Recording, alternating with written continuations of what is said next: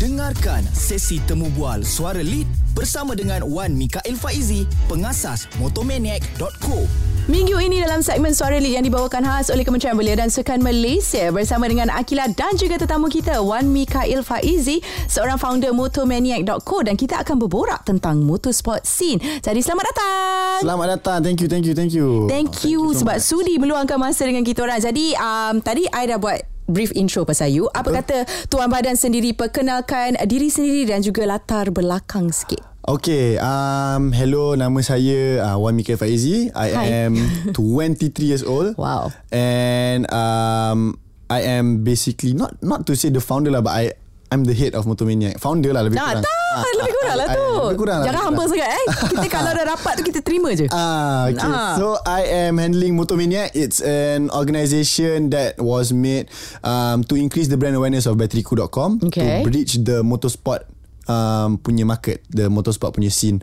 So Okay. basically Batterycool is automotive, we are automotive, so relatable lah. Dia macam kira uh, company bapak dan anak ah macam tu. Ah, ke sister yes, company. Betul. Dia adik-beradik ke dia macam Dia uh, sub company lah Bapa anak kot Nah, company, anak lah I rasa Ah, betul. Okay So bapaknya Batteriku Anaknya Motomaniac lah Yes, betul. Alright Sedikit latar belakang tentang program uh, Motomaniac Or any motorsport scene Okay, so Motomaniac ditubuhkan pada tahun 2019, mm-hmm. end of 2019 on December uh, during December tak silap. And we started off as an event, not an event lah, as a meet and greet event. Okay. So it was a small event at LRT Glamoury parking space and then we just, you know, we just main bedal lah buat sebab tak ada experience. Tapi it was a great turnout walaupun hujan orang datang. Okay. So uh, we didn't expect much but then PKP happened mm-hmm. for 2020 and 2021 so mm-hmm. we went asleep for two years because we can't do much. Mm. Um, but then 2022 happened. So I took the challenge from boss to actually prove to him that the motorsport scene is active, is mm-hmm. well and alive. Okay. And it is actually doable for whatever that I have been proposing to him for the past two years. Yes Yes. So um, he said, okay, go on. So what I did was I joined the Retro Havoc punya event. Mm. So for all of you guys yang tak tahu, event nu event tu akan ada pada bulan ni Okay. 27 hari bulan Mei Motomania akan join and kita akan ada booth yang besar dekat Okay. event tu and we will bring around 16 cars that is inclusive of um, old school cars Uh-huh. and also new cars. So um, we will be. Uh, what happened was I joined the event last year uh, in 2022, and I proved to boss that you see the the the community is well Uh-huh. and alive. So you know how about we we continue with this? you Yeah. know? And basically he was like, okay, let's build a team. So I I started to have my team. Right now I have around five people, including me. Okay. That is um. Uh, basically handling Motomania in terms of social media, YouTube uh-huh. events, um, daily things and so on and so forth lah. Okay. So yeah, I think itulah sedikit latar belakang. Okay soalan I Okay. Soalan yang pertama eh Okay. Kenapa memilih parking lot LRT Glamoury untuk your first Because time tu parking lot LRT Glamoury was famous to hold meet and greets. Ah. Ah, because dia besar. Dia Okay. boleh muat around 400 cars. Okay. So that's why we chose. But sebelum tu ada banyak lagi event buat Kat LRT Glamoury tu. So I tengok-tengok-tengok Oh ni paling okay kot. Tengok harga dia pula murah Nak, nak sewa. So I macam ah, Okay lah. We, we buat kat situ. Masa buat tu ada lima orang tak dalam team? Tu seorang Waktu buat tu um, Ada seorang I ada seorang. Tapi sebenarnya I ada sifu I. Oh. Ah, Sampai sekarang dia ada sifu I Okay. ni So dia yang guide I. Okay you nak buat macam ni. Dia ni seorang motorsport um, Punya orang Okay. Yang dah lama. Dia umur dah 40 Okay. Tapi still aktif main kereta. Wow. Kereta ada 5-6 biji kat rumah. Alright. And duit tak tahu dapat mana Mungkin dia minat lah Dia, Dia minat. Orang Dia kalau memang minat, Dia macam Dia akan adakan juga Betul Ah, Dia main daripada suka. zaman 90-an Dia dah main kereta Sampai wow. sekarang time, time tu zaman Batu 3 Speedway Still ada Kalau kalau tahu Dulu dekat Section 13 mm-hmm. Tahun 2000 Batu 3 Speedway Was demolished mm. uh, Kalau you search it up Adalah Okay. uh, But Uh, wow. Dulu it was the Sepang Before Sepang ada Batu 3 Speedway was the way was the way to go. Ah, okay, yeah, okay, but it's okay. quite smaller Okay lah, mungkin zaman I sepang ke atas kot. Ah, Ah, mungkin lah. betul, So zaman betul. dia adalah sepang ke bawah. Yes, okay, faham. betul. Lama Ah. betul tu dia main lama, kereta tu. lama, ah. Alright, so apa keistimewaan uh, Motomaniac ni? Okay, keistimewaan Motomaniac. Motomaniac ni um, kalau nak cakap pasal in terms of motorsport punya scene, Mm-mm. dekat dalam scene dekat Malaysia ni ada banyak um, orang yang buat banyak organisation yang buat tetapi Okay. diorang banyak fokuskan kepada satu niche saja. Alright. Diorang fokuskan kepada kalau YouTube content kita ada banyak kita Ha. boleh search mekanika kita ada kita ada um, apa lagi ya kita ada banyak lah Nanti Ada ada banyak Ada juga few. sebenarnya kalau kita nak cari pasal kereta-kereta ni dah banyak dah. Memang Ah. betul. So, uh, diorang fokus on YouTube content saja. Mhm. Mm-hmm. And kita ada juga media houses dekat dalam uh, Malaysia ni yang ambil gambar and post dekat IG sahaja. Okay. And kita pun ada event organizer yang buat event sahaja macam Retro Revolt, Velocity Motor Show, Out of Speed mm-hmm. dan sebagainya. Tetapi okay. tak ada orang lagi yang pernah buat semua in one. Okay. Uh, so I what I believe is everything can be inclusive mm-hmm. under one organisation. We can do YouTube content and mm-hmm. be stable with it. Not just sekadar buat and have like what 2 3,000 subscribers and not be consistent with it. Okay. But we can actually be consistent with it tu mm-hmm. satu.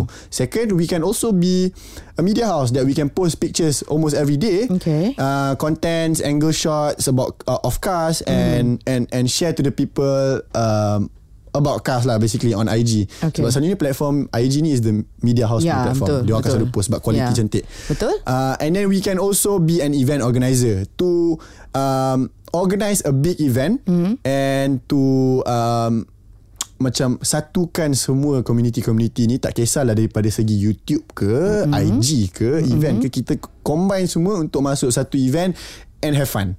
You know, Yeah. and basically have fun. So there's a lot of exciting concepts that I can share with you about our event that is quite different from other people punya event. Alright. I can maybe share you later lah kot. Uh, Nak share sekarang pun boleh Share juga sekarang tak pun ada boleh. masalah. Okay. Apa kita- salahnya I nak tahu juga apa yang interestingnya ni. I, tak, sebelum you share I nak Hmm. tanya, adakah ini visi yang you lihat bila you diberikan kepercayaan oleh boss you Mhm. untuk come up with Motomaniac? Um, yes, my vision untuk Motomania ni has always been uniting mm. all of the communities because you Okay. faham-faham lah community ni dia ada dia punya kepala sendiri Ya, kan? betul. So um, my vision and my principle in a way is to never um, jangan pernah buat jahat, jangan pernah memilih, jangan pernah buat klik dengan orang. Okay. Because itulah benda-benda yang I kena sebenarnya. Oh. Ah, tetapi walaupun kita kena, kita jangan Buat be balik on the same level Yeah. macam dia. So True. we become better lah. Yeah. Ah, so we are always open for any collaborations or Mm-hmm. anything and we are willing to, you know, uh, unitekan all of the communities in Malaysia ni to be together on one platform. Not Motomaniac, Mm-hmm. but our events, you know, Mm, to to come come together and support and and naikkan balik community kereta dekat Malaysia ni. Pening tak deal dengan community-community yang Ah. Pening berbeza-beza? Pening tu memang pening kan Kita nak kena um, Jaga hati banyak pihak mm. uh, So um, Tapi At the same time Saya minat Saya suka Kenal orang yang baru mm-hmm. In terms of Motorsport punya scene ni mm-hmm. So that uh, I tahu I am aware of what is happening mm-hmm. in the scene about uh-huh. motorsports. Okay, mm. you know anything lah, anything that, that that that is happening. So I am aware. Daripada kita buat seorang, Yelah. kita buat date seorang kita buat kita buat shot sendiri kan uh-uh. for what ha, baik I kenal ramai orang Yeah. and you know grow together sekali Ya, dengan diorang Ajak sekali. orang-orang yang sama minat lah Yes, kan. betul lah. So awak adalah seorang yang penyabar lah ni. Tak ada lah Yelah tu penyabar. penyabar lah tu Kalau nak kena deal dengan Macam different community kan Penyabar Macam kan, Dia kena tapi- jadi orang yang penyabar Kalau orang tak boleh- penyabar Tak dapat tu boleh tanya dengan pekerja-pekerja lah I ni penyabar ke tak I bukan penyabar dia orang Bekerja, bekerja lain Ah, betul, betul. Deal dengan uh, klien lain Betul, betul, Ah, betul. So Ah, I ah. tengah cerita pasal dia dengan klien lah Kira you Betul, orang yang betul. penyabar lah Betul lah. Ah, Bekerja tu lain Bekerja tu Betul, lain rasa betul. semua orang pun ah, Sama. Tak penyabar sangat lah Sebab kita dah kena deal dengan banyak benda-benda lain Betul. So bila kita dapat orang-orang bawah kita yang macam Uh, buat silly silly mistakes lah. I mean, Ah, ah, ah, ah. I'm not encouraging it tapi macam kita semua manusia kan it tend Betul. to happen. Jadi Yes. apa uniknya tentang apa you nak share tadi Event. uh, event you tu? Yes. Okay.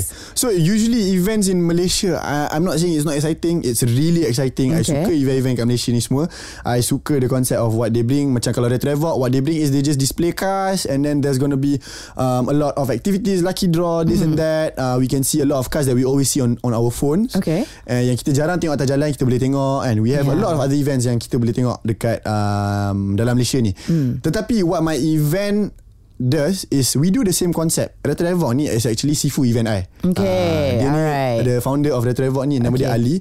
I memang uh, banyak tanya dia kalau okay nak buat event dari segi nak buat event macam mana nak Mm-mm. sewa ni, sewa tu, Mm-mm. this and that. So dia banyak ajak I. Uh, but for our event pula sama juga konsep macam Retro Revolt cuma what we have is competitions.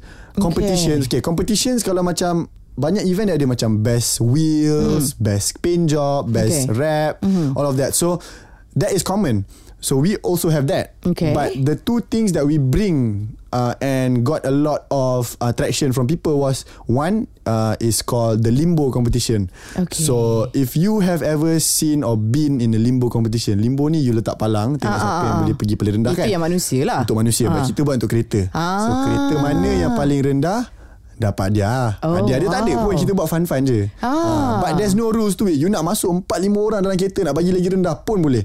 So, Asalkan you lepas lah. Asalkan Ah. you lepas So you boleh tengok dekat IG Kita orang ada The past The last year punya event Punya album Kita Mhm. ada letak Banyak lah Ada yang duduk atas bonet Duduk atas Duduk dalam dalam bonet kereta So it's fun Yeah, it's fun. yeah, So Menang dapat baju Okay lah Okay lah. Dia was- bukan pasal menang tu. Dia Yes. pasal the fun of the Yes. process tu. Betul. Okay. And then, and then another one is we call the two-step competition. So two-step is a common term that is being used by people in the motorsport community mm-hmm. um, to rev their cars Okay. and keluarkan api and meletup letup letup letup letup tu. So oh. a lot of people hate people doing that. Yeah. But it's fun to look at. You know ah. So A lot of events Tak bagi buat Sebab the place Of the event Tak kasih Sebab bising kan Okay. The the the, uh, the location Mm-mm. So What I did was last year I found a location in my event uh, For my event dekat MRT Kuasa Damansara punya parking lot Okay. Dekat hujung Memang tak ada orang Kosong tempat tu So Okay. I buat that competition and diorang cakap boleh sebab memang tak kacau siapa-siapa. Okay. So I did the competition and both of those competition the limbo and the two step ni has only has only been done in the United States. Ah. Tak ada siapa lagi pernah buat kat Malaysia. Ah, Okay. so and selalunya macam event kat Malaysia ni orang akan buat juga orang akan ref. Mm-mm. Orang macam bila event dah habis kereta nak keluar Mm-mm. time tu dia akan ref. Orang Yeah. memang suka tengok. So time tu dia rasa macam bangga lah dia ref kan. Pam pam pam pam pam letup. So bila um, ada this ref competition at least diorang ref ada sebab. Yeah. Yes, ada purpose, ada Yeah. direction. So that is what brings us together in a way. So we our Hmm. our competition started from 8 p.m. and we got a lot of people who joined and it ended at 12 a.m. Wow. That's how long people were revving Yeah, and yeah, revving yeah, and revving. yeah. Yeah, exactly. So it was like face to face, kereta-kereta and then rev kat belakang. Pam, pam, pam, pam, pam. And then the crowd would determine siapa, uh, siapa yang api paling besar. And then lagi satu, we had another measurement Hmm. where we did um, a custom railing Mm-hmm. and we, we put a chair dekat atas railing tu okay. and belakang kerusi tu kerusi seat, seat kereta uh-huh. seat kereta race kan and then dekat belakang kerusi tu kita ada satu plywood kita letak belakang Okay. dia besi lah bukan plywood and kereta ni nak determine siapa yang menang ref tengok seat mana yang pergi paling jauh dulu Oh. seat mana yang pergi sampai hujung dulu ah baru dia menang ah so that concept memang semua I tengok dekat United States yang buat kat sini okay. tak ada lagi buat so we did that and it happened and it was it was a success for me so Yeah. It was great lah. That that Okay. that that's the different thing that we have done um for the community in terms Wow. of event wise. It sounds interesting. Yeah. Tapi dia memang kena rev dalam masa sekali tu dia rev terus kerusi tu bergerak ke? Tak dia, sampai hujung Siapa sampai hujung dulu menang Kalau dia ref pam pam pam pam pam pam Letup kan ah, Then sampai hujung hujung lah Kalau dia menang dia menang Kalau dia ref sekali Pam letup Kursi dah sampai hujung Ah, ah, oh, Dia menang tak itu dia gempak sangat ah, tu. Itu dia gempak sangat Ah, tak ada tak? Tak ada lagi Tak ya? ada Tak ada lagi dalam Ah, sejarah lah. Paling-paling Maybe sampai tengah je kot And then dia ref lagi sekali Pam baru sampai hujung ah. So dua kali je lah dia Dua kali je dia ref ah, ada. Kira gempak juga tu Ya yeah, gempak So dia punya engine memang CC besar kan Engine Wow. besar So, Hmm. ah, So kalau- tahun ni kalau korang buat event ada extra benda unik yang korang akan tambah tak selain Ada. daripada limbo dan juga uh, this ref competition? Um, okay, in terms of competition, I think we're just going to maintain it at that. Mm-hmm. There's a lot in mind, but I tak nak bagi tahu sekarang. Takut Okay. nanti orang Okay. tahu rahsia. Faham, Bukan faham. takut takut nanti orang tiru kan. Okay, but tak apa, then tak we're apa. going to include a lot more in terms of like macam kita nak tarik streetwear punya brand, kita nak tarik skateboard, kita nak tarik BMX Hmm. Wow. to join the event as well to Yeah. attract more people to to basically to include a lot more of lifestyle punya things you know Faham. uh, streetwear apa semua so all of that can be included in the event as well so Wow. that's what we're trying to aim for I tak sabar nak tengok betapa besarnya event you. Yes. Um, and you pun tunggu lama 2 tahun sebenarnya. Dua tahun. You macam marinate you punya idea Betul. ni untuk menunggu waktu yang sebenar Yes, untuk yes. prove it to the people. Betul. And rasanya you on the right track. I Yes. can say that you're on the right track Boleh and lah. more Yes. of course uh, kita nak tanya lagi soalan kepada Mikael Faizi so korang jangan pergi mana-mana stay tune di Rakita 107.9 Kembali lagi dalam segmen Suara Lead yang dibawakan khas oleh Kementerian Belia dan Sukan Malaysia dan masih lagi bersama tetamu kita Wan Mikael Faizi iaitu founder Moto Maniac. Okey, tadi kita dah borak macam-macam dah banyak cerita Betul. sebenarnya dia share dengan I tau. Uh-huh. Sekarang ni nak tanya, kenapa you memilih bidang motorsports? Um, kenapa I pilih bidang motorsport? Ini adalah kerana Nah. Ah, dia punya influence dia daripada bapa saya actually. Okay, He minat is the kereta juga. Biggest, ha? Minat kereta juga. Minat, minat kereta. He is the biggest influence um, in my life in terms of kereta. Daripada I kecil, dia bawa I pergi Nazar World. Time tu Nazar World dia dia bawa macam-macam kereta Yeah. kan. Time tu 2012, 2011 time tu. Yeah. So daripada situ I start tengok I suka dia bawa kereta. And then dia pun pernah ada sebiji kereta Nissan Feledi 350Z. Okay. Um, memang modified habis. Okay. Fully modified um, supercharge and turbocharge. So Okay. orang panggil dual charge. Aha.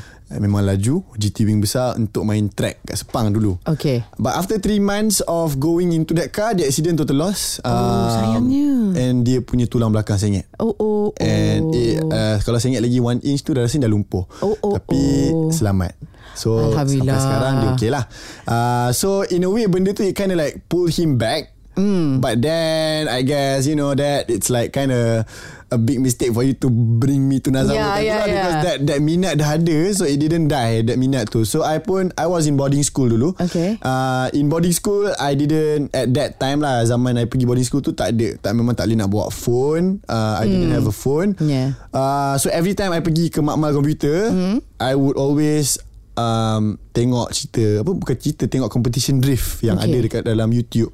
Selalu tengok Selalu tengok belajar Pasal kereta apa semua. But still I terperak dalam asrama kan Time tu. So memang tak kenal orang apa semua. But after I uh, finish my high school uh, uh, I got a car Which is a Satria Neo Okay. And time tu I kenal ramai orang Budak-budak kereta. And time tu juga I kenal Sifu ayah ah. So uh, Daripada situ Minat tu makin bertambah So you And modify tak kereta Satria New tu? I modify Sampai engine core I modify.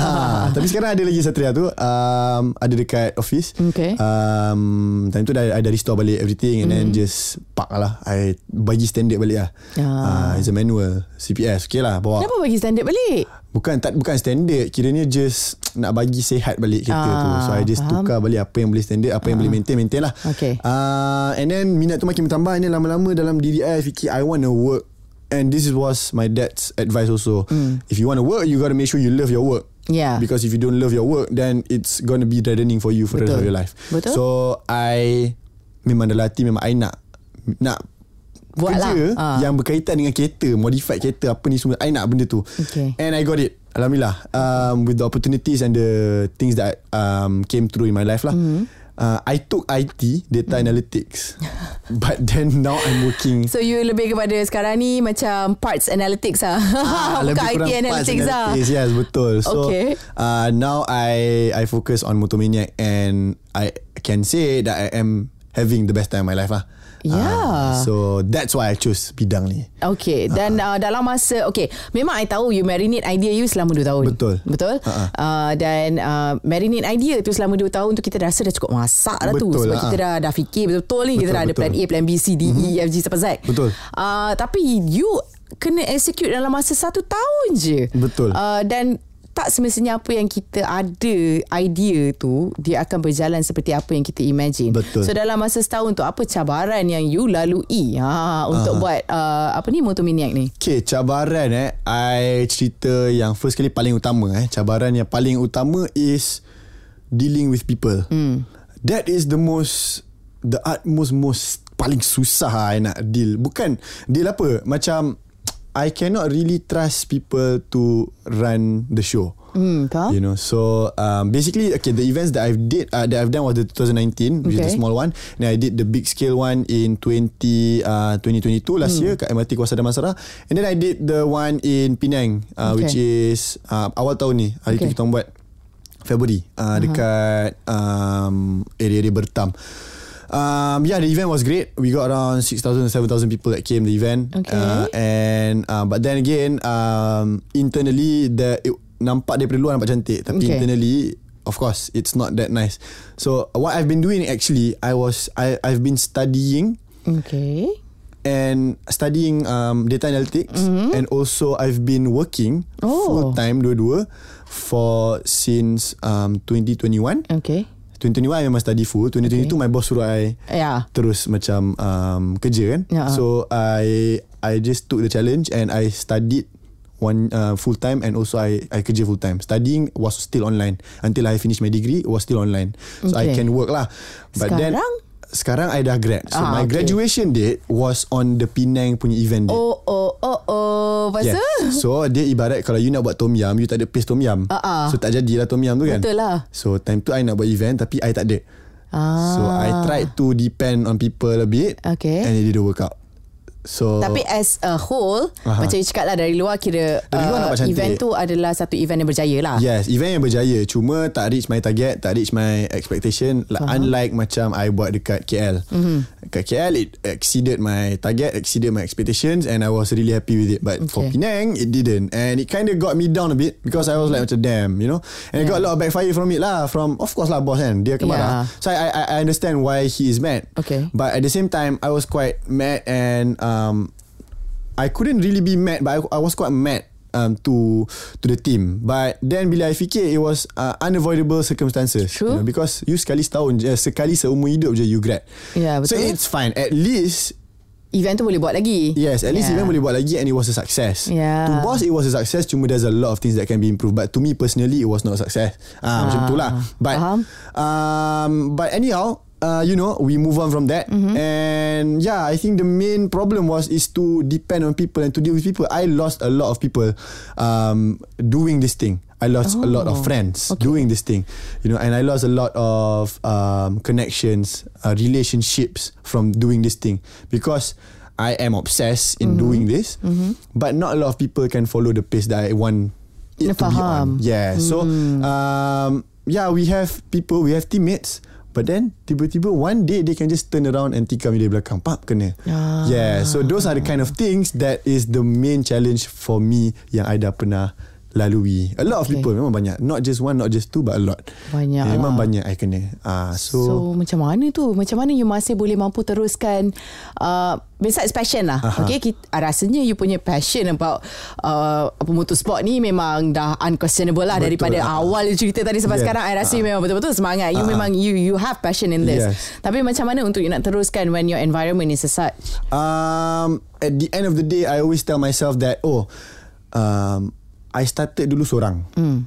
So if I lose a couple of people, Mm-hmm. or if I lose the whole team, I can still do everything by myself. But then again, I gotta always remember that in work punya life or in you know, ini dari segi kerja lah. Yeah. Dari segi kerja, people is always replaceable.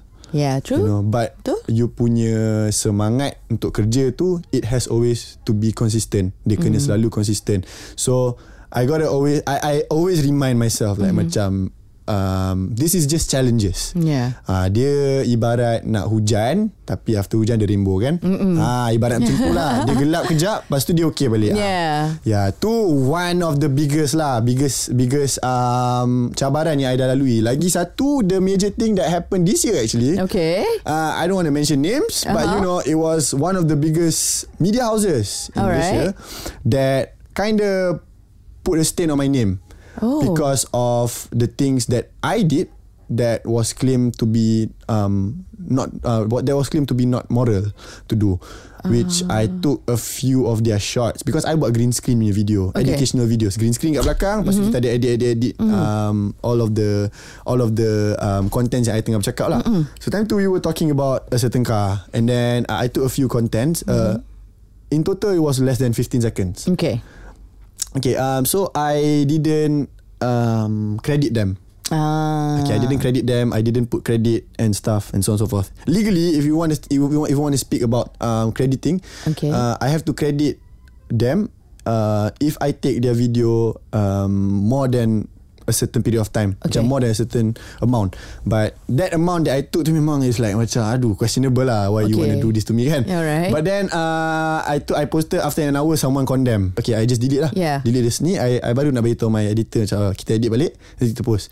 And then tiba-tiba I tengok kat IG dah banyak mentions, dah banyak Ah. um, tag cakap oh Motor Minute curi content blah blah blah blah blah. So I DM'd all of them personally Okay. by myself. I said, "Hi, this is Mike. I'm so sorry. You know, I've um, I've overlooked this Mm-hmm. and I didn't really see uh, the consequences that's coming. You know, but Mm-hmm. I, I, we've deleted the video. No worries. Blah blah blah blah. blah. We, we're gonna make sure that we improve for next videos.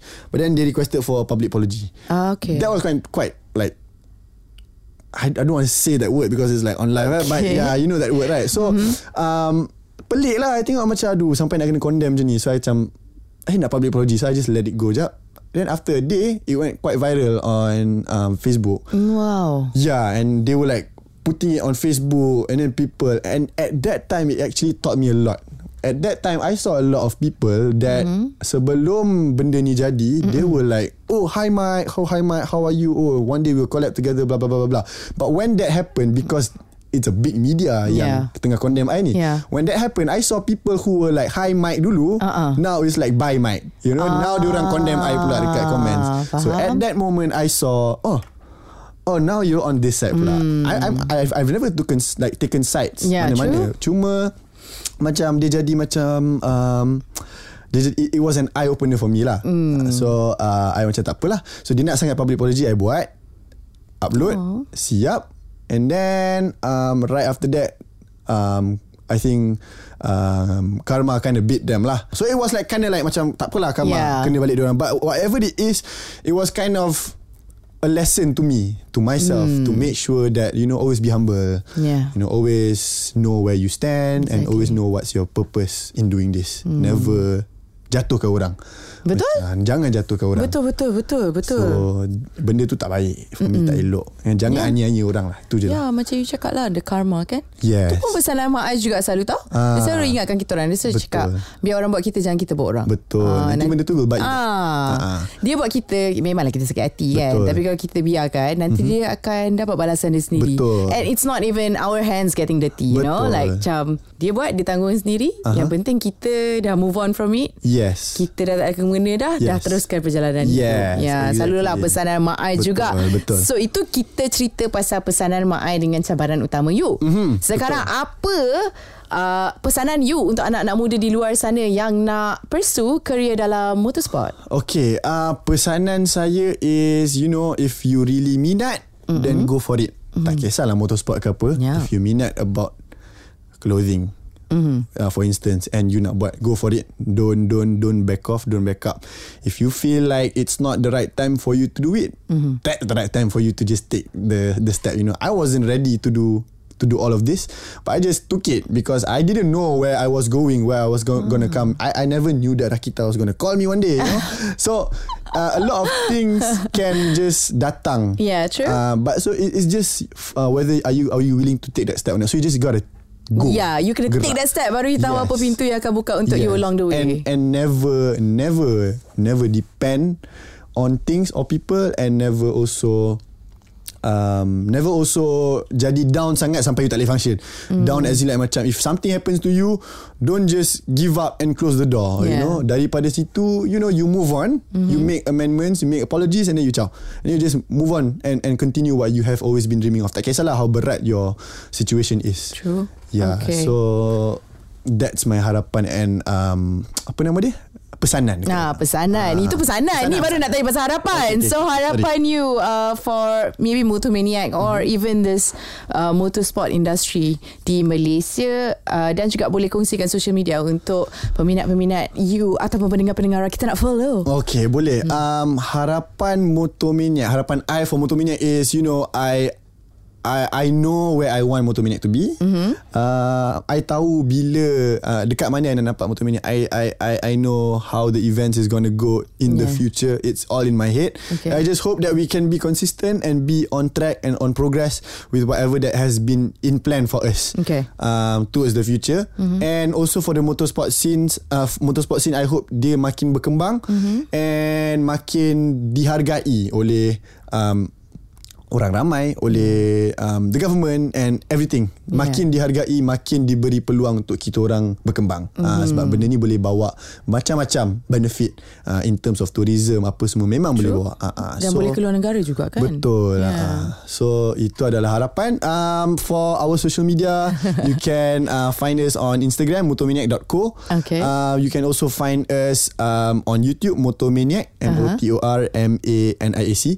Uh, on TikTok motomaniac.co motomaniac.co on uh, Twitter motomaniac.co semua motomaniac.co lah uh. so you can find us um, on all social media platforms including Pinterest and LinkedIn. Wow. Uh, yes. Wow, memang tapau semua social tapau media platform.